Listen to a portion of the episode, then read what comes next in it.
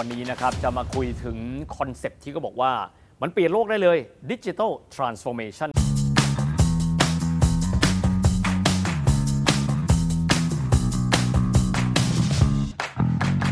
หลายคนถามว่าตกลงแล้วดิจิ t a ลทรานส์ฟอร์เมชันเอานิยามจริงมันคืออะไร เขาทำไปแล้วมันจะได้อะไรกันบ้าง วันนี้นะครับอยู่ทางด้านของดร.นเรนทร์นะครับ ชุติจิรวงศ์นะครับจะมาคุยกับเราในเรื่องนี้เลยดิจิ t a ลทรานส์ฟอร์เมชันดร.คนคุยกันทั้งบ้านทั้งเมืองเลย เราต้อง transform องค์กรของเราไปสู่ดิจิทัล ปัญหาคือนิยามมันคืออะไรฮะ จริงๆ Digital Transformation เนี่ยก็จะคล้ายๆกับอ่าคำใหม่ๆ ที่เราได้ยินในแวดวงไอทีหรือธุรกิจนะครับ ว่ามันมีการ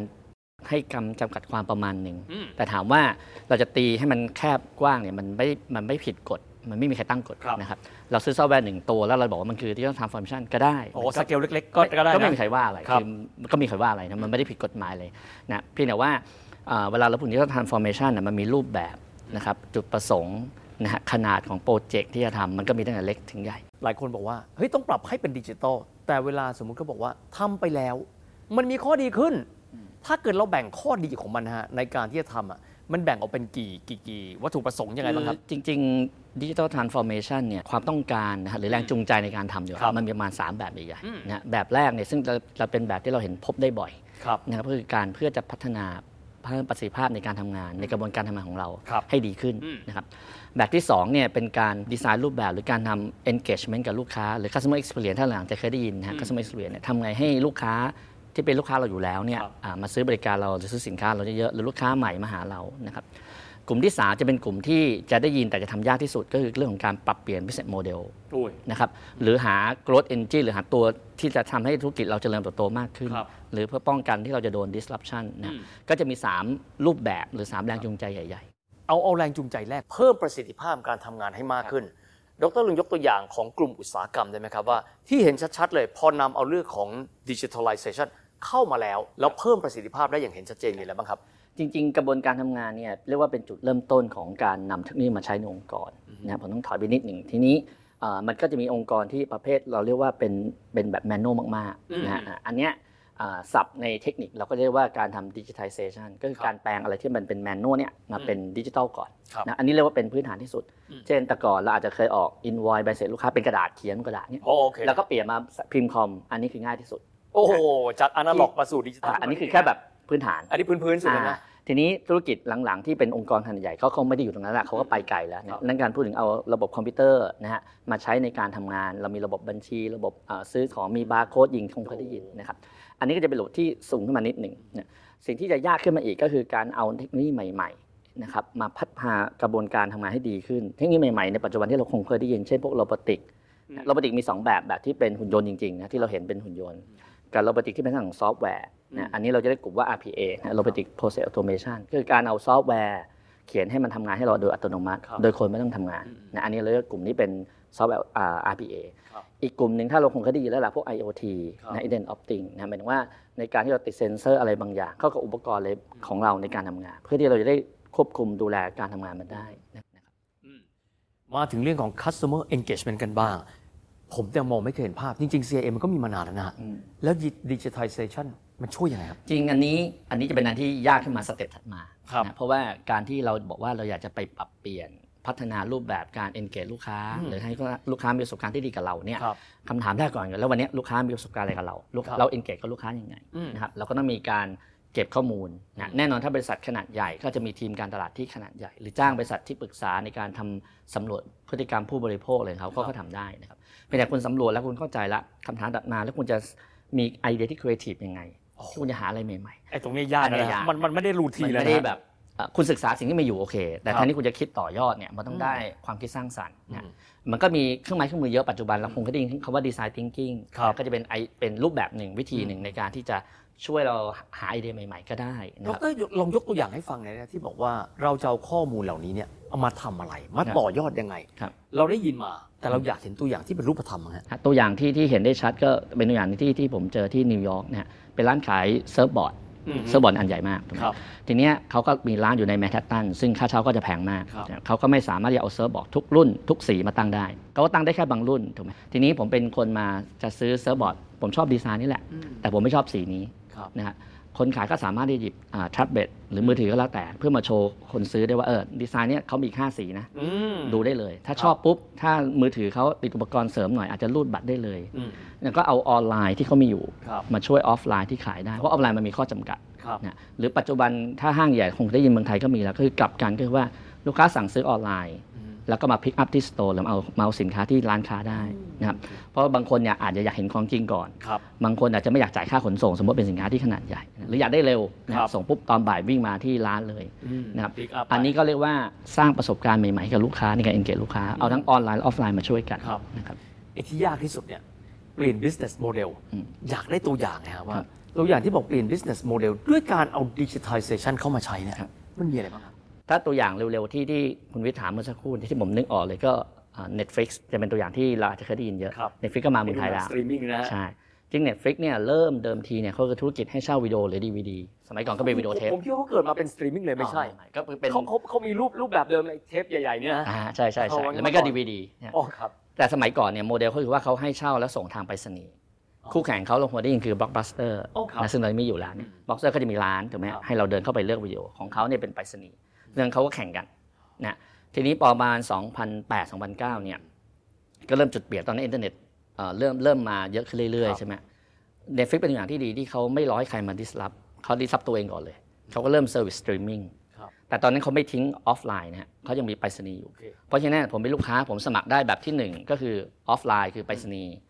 สมัครแบบร้อยเปอร์เซ็นต์ออนไลน์ก็ได้ หรือสมัคร 2 อันรวมกันเขาคิดราคาพิเศษครับเหมือนวันนี้เราซื้อหนังสือพิมพ์มันมีหนังสือพิมพ์ธรรมดาบวก digital version โอ้นึกออกไหมถูกครัฮะบอ่า เขาก็จะมีทั้ง 3 แบบเนี้ยปล่อยให้เราเลือกเนี่ยเพราะเขาทดลองเหมือนกันเขาก็ไม่รู้ว่าสตรีมมิ่งมัน work หรือเปล่าเพราะต้องยอมรับว่า 10 ปีที่แล้วอินเทอร์เน็ตมันยังไม่ได้ความเร็วสูงขนาดนั้นต่อให้เป็นอเมริกาครับนะครับแต่เขาลองเขาไม่ไม่รอให้ใครมาเปิดและแข่งกับเขาเขาลองอืมตัวเขาเองนะครับแล้วก็เป็นจุดที่ชัดเจนว่าเขาลองนั่นแหละมันกลายเป็นโอกาสใช่ไหมทางธุรกิจเขาเพราะว่าอะไรคุณ run ธุรกิจที่เป็นออฟไลน์อย่างเดียวคุณจะเป็นบล็อกบัสเตอร์หรือเป็นไปรษณีย์คุณก็มีข้อจำกัดในการขยายฐานลูกค้า คุณต้องมีพนักงานกี่คนมาคอยส่งไปรษณีย์ แต่พอมันเป็นสตรีมมิ่งปุ๊บมันจบใช่ไหมฮะอืมคุณจะมาคุณก็แค่มาเพิ่มลูกค้าหนึ่งคนมันก็จบวิดีโอเซิร์ฟเวอร์คุณก็เหมือนเดิมครับเพิ่มเซิร์ฟเวอร์ที่ตัวหนึ่งอ๋อเพราะฉะนั้นการขยายธุรกิจขยายฐานลูกค้าก็ง่ายขึ้นทำให้อะไรครับทำให้เขาสามารถลดราคาได้ เขาสามารถตั้งราคาที่ไม่ต้องสูงมากครับนะไม่เหมือนเมื่อก่อนเนี่ยการส่งไปรษณีย์เขาต้องราคาสูงเพราะเขามีคนมาเกี่ยวข้องเยอะ นั่นแหละเป็นจุดที่เรียกว่าเขา disrupt ตัวเองนะฮะโอ้ซึ่งผมว่า Netflix ตัวอย่างเนี้ยอันที่หนึ่งคือเปลี่ยนโมเดลก่อนใช่ไหมครับ อันที่สองที่ผมว่าเป็นตัวอย่างที่ที่ผมชอบว่ามันแปะจุดที่สองเมื่อกี้เรื่อง customer experience หรือ engagement ด้วยตรงที่ว่า เมื่อเขาข้อมูลเป็นดิจิทัลหมดเนี่ยเขาจะรู้เลยว่าคุณวิทย์เนี่ยชอบดูหนังประเภทไหนครับชอบดูหนังอะไร เพราะฉะนั้นเวลาคุณวิทย์ดูหนังเรื่องนี้อยู่เขาอาจจะเล c คอมเมนต์หนังที่ใกล้เคียงหน่อยเขาสามารถที่จะวิเคราะห์เอาข้อมูลลูกค้ามาวิเคราะห์ได้แล้วเขาไม่ได้ดูคุณวิทย์แค่คนเดียวเขาจะดูคนคล้ายๆคุณวิทย์อีก5ล้านคนอืมอืมแล้วเขามั่นใจว่าการที่เขาเล c คอมเมนต์หนังเรื่องนี้คุณวิทย์ต้องชอบแน่เพราะมี 3 ล้านคนอะคลิกดูวิดีโอเรื่องนี้สมมติผมยกตัวอย่างเนี่ย เพราะฉะนั้นมันก็เป็นจุดที่ให้ customer มี experience ที่ดีขึ้นคุณวิทย์ก็จะรู้สึกเออ Netflix นี่แนะนำดีนะหนังเรื่องเนี้ยดูแล้วชอบมากเลยที่ถ้าไม่ได้ Netflix ก็ไม่ได้ดูสมมตินะครับเพราะฉะนั้นเนี่ยก็เป็นการสร้าง engagement หรือ experience ให้กับครับลูกค้านะครับผมว่าก็เป็นตัวอย่างที่มันกระทบหลาย ๆ เรื่องในเวลาเดียวกันครับดรมีอยู่สองอย่าง digitization คือเรื่องตัวเทคโนโลยีอืมแต่ผมมองว่าอีกส่วนสำคัญมาก ๆ เลยก็คือ วิชั่นของผู้บริหาร อืมผู้นำองค์กรที่มาใช้ ครับ อันไหนสำคัญกว่าครับ โอ้โห จริง ๆ จะบอกว่าอันนี้ผมขอ refer จากตัวอย่างเราเมื่อสองเดือนที่แล้วเรามีการทำ survey digital transformation ในประเทศไทยนะครับ อันหนึ่งที่เราพบเลยว่าปัญหาที่เขาทำแล้วไม่ success หรือทำแล้วมีปัญหาเนี่ยก็คือเรื่องของผู้นำองค์กร และวัฒนธรรมองค์กรคือมีเทคโนโลยีแล้วล่ะใช่ครับ โอ้โห เอ่อผู้นำเนี่ยมีส่วนสำคัญมากเพราะว่าเวลาเราบอกว่าเราจะทำ digital transformation เราอยากได้ไอเดียใหม่ๆนะครับผู้บริหารพูด ว่าอยากได้ไอเดียใหม่ๆ อยากให้ทดลองนะ fail fast fail often เราคงเคยได้ยินเยนะอะครับแต่พอเกิดมีคนทำพลาดโดนลงโทษ หรือเขามาเสนอไอเดียใหม่ๆที่คุณไม่ถูกใจอ่าเด็กๆ มาเสนอเนี่ยคุณบอกไม่ชอบคุณโอ้เรื่องคนที่เป็นเรื่องใหญ่มากอืมนะครับอืมองค์ประกอบในเรื่องการเตรียมการกันบ้างครับนะครับเรื่องวัฒนธรรมองค์กรเราแตครักบละส่วนอื่นๆถ้าบอกว่าจะ digitization ครับและประสบความสำเร็จด้วยครับองค์ประกอบหลักที่คุณเตรียมมีอะไรที่บ้างคจรับริงๆเอ่อ มันเป็นคลาสสิกของการทำ transformation digital ทุกเรื่องอยู่แล้วนะครับอันเริ่มแรกก่อนเริ่มคนอืมคนเมื่อกี้เราพูดถึงผู้บริหารไปแล้วครับพูดถึงวัฒนธรรมองค์กรอืมนะครับสิ่งถัดมาคือเราต้องให้คนในองค์กรมีเขาเรียกว่าสร้างความตระหนักรับรู้ว่าอืมโอเคที่ต้องทำให้เป็นสิ่งจำเป็นนะครับคุณต้อง transform เราต้องให้เขารับรู้เพราะอะไร เพราะว่าการ transform หลาย ๆ ครั้งมันกระทบกับคนอืมจะต้องมีการเปลี่ยนแปลง บางคนอาจจะต้องโยกการทำงานรูปแบบใหม่โอ้โหมันต้องมีการต่อต้านมีคนไม่ไม่เห็นด้วยไม่ยอมรับครับเราต้องให้เขามีความ aware ว่า เฮ้ยมันจำเป็นอืมนะครับมันมีประโยชน์นะปลายทางแล้วมันมีประโยชน์กับทุกคนไม่ได้ครับกับองค์กรอย่างกับคุณด้วยเนี่ยนะคนทำงานนะครับอันที่สองคุณอาจจะต้องสร้างทีมที่เป็นเรียกว่าทีมนวัตกรรมหรือ innovation team อะไรก็แล้วแต่ครับเพื่อมาเริ่มศึกษานะครับว่าคุณจะ transform จะไปยังไง อย่างเมื่อสักครู่เราบอเพราะกว่า transform มันกว้างขวางใช่จะใช่รูปแบบไหนทำอะไร โจทย์คืออะไรนี่ก็ยากนะใช่ก็อาจจะต้องมีทีมมาช่วยศึกษานะอาจจะทีมอาจจะเป็นคนในองค์กรที่เป็นเด็กรุ่นใหม่หรือคุณจะจ้างใครมาหรือจะจ้างที่ปรึกษาอันนี้ก็แล้วแต่อันนี้เป็นเรื่องของคนครับ เรื่องที่สำคัญถัดมาคือเรื่องกระบวนการทำงาน ปัจจุบันที่คุณเป็นอยู่เนี่ยถ้ากระบวนการทำงานของคุณยังไม่มีประสิทธิภาพนะฮะยังมีอาจจะ manual ส่วนหนึ่งหรือครับการดีไซน์รูปแบบกระบวนการทำงานมันไม่ดีเนี่ยครับมันก็จะเป็นฐานที่ไม่ดีให้กับคุณในการไป transform ต่อครับหลาย ๆ ครั้งเนี่ยโปรเจกต์ digital transformation มันก็ต้องมันจะกลายว่ามันจะเริ่มจากการปรับ process ก่อน กระบวนการทำงานข้างในให้ดีก่อนครับพอคุณดีแล้วคุณค่อยเอาเทคโนโลยีหรืออะไรมาจับ เนี่ยอันเนี้ยก็จะเป็นเรื่องกระบวนการทำงานอืมส่วนสุดท้ายผมว่าคือเรื่องเทคโนโลยีครับเทคโนโลยีเนี่ยจริงๆ ที่ผมเอาไว้ท้ายสุดเลยเพราะว่ามันไม่ใช่เรื่องยากเย็นมาก มัน available อยู่แล้วใช่ก็เรียกว่าถ้ามีเงินก็ได้อะอ่าอะง่ายๆเลยมีเงินน้อยคุณอาจจะเหนื่อยหน่อยครับนะฮะมีเงินเยอะคุณก็สบายหน่อย มีเงินน้อยความหมายคือคุณจะซื้อซอฟต์แวร์ที่ราคาไม่สูง หรือหา freeware ครับวิธีนี้คุณก็จะใช้เวลาหน่อยในการเรียนรู้เนี่ยอืมเป็นแต่ก็ต้องระวังเพราะเทคโนโลยีเนี่ยมันก็มีความซับซ้อนของมันนะครับ ครับเรื่องเรื่องเดียวกันอาจจะมีวิธีการ implement หลายแบบนะค่าใช้จ่ายต่างกันระยะเวลา ความเชี่ยวชาญ ความปลอดภัยของระบบครับในฐานะที่ Deloitte เองเป็นบริษัทที่ปรึกษานะครับ